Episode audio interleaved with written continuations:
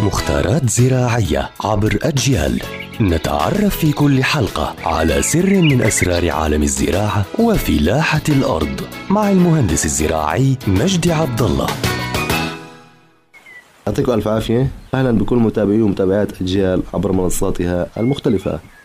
أنا اليوم راح أحكي عن موضوع مهم وهو عفن الجذور، بمعنى أنا عندي نبات، أنا عندي شجرة، أحيانا لما بنخرج هذا النبات من التربة بيكون الجذور معفنة. فشين عفن الجذور؟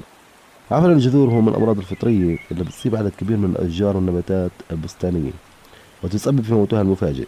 بمعنى إنه أنا عندي نبات، أنا عندي شجرة، ما بتظهر أبدا أعراض لمرض فطري أو مرض حشري على الورق، يعني ورق سليم مية بالمية، ورق أخضر، ما في نقص عناصر، ما في إصابة حشرية، ما في من، ما في بق، ما في عناكب، ما في بقع على هاي الأوراق، وفجأة النبتة إيش ماتت.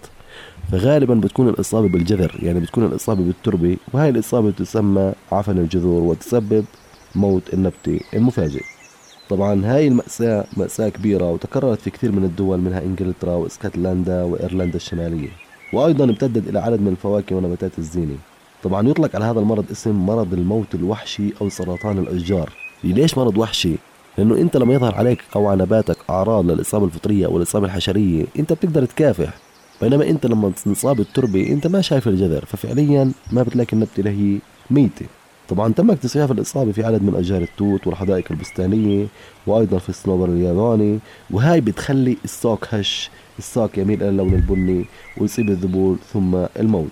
كما تتساقط البراعم وتتلون باللون الأسود. المقصود بالبراعم هو البرعم أو الزهر اللي بيطلع الثمر. فزي ما حكيت لكم هذا اسمه الموت المفاجئ أو سرطان النبات، هذا بيكون نتيجة أعفان في جذور النباتات. فبنرجع إنه ننوه لموضوع وهو تعقيم التربة، يعني قبل الزراعة المفروض أنا أعقم التربة من المبيدات على أساس أحمي شجرتي أو نباتي من الأمراض اللي ممكن تصيب التربة، وأيضا بعد الزراعة أيضا أعقم التربة مشان نحمي نبتتي أو شجرتي من المرض اللي ممكن يصيبها من التربة. هذا هو موضوعنا اليوم، إن شاء الله يا رب نكون أفدناكم، يعطيكم ألف عافية.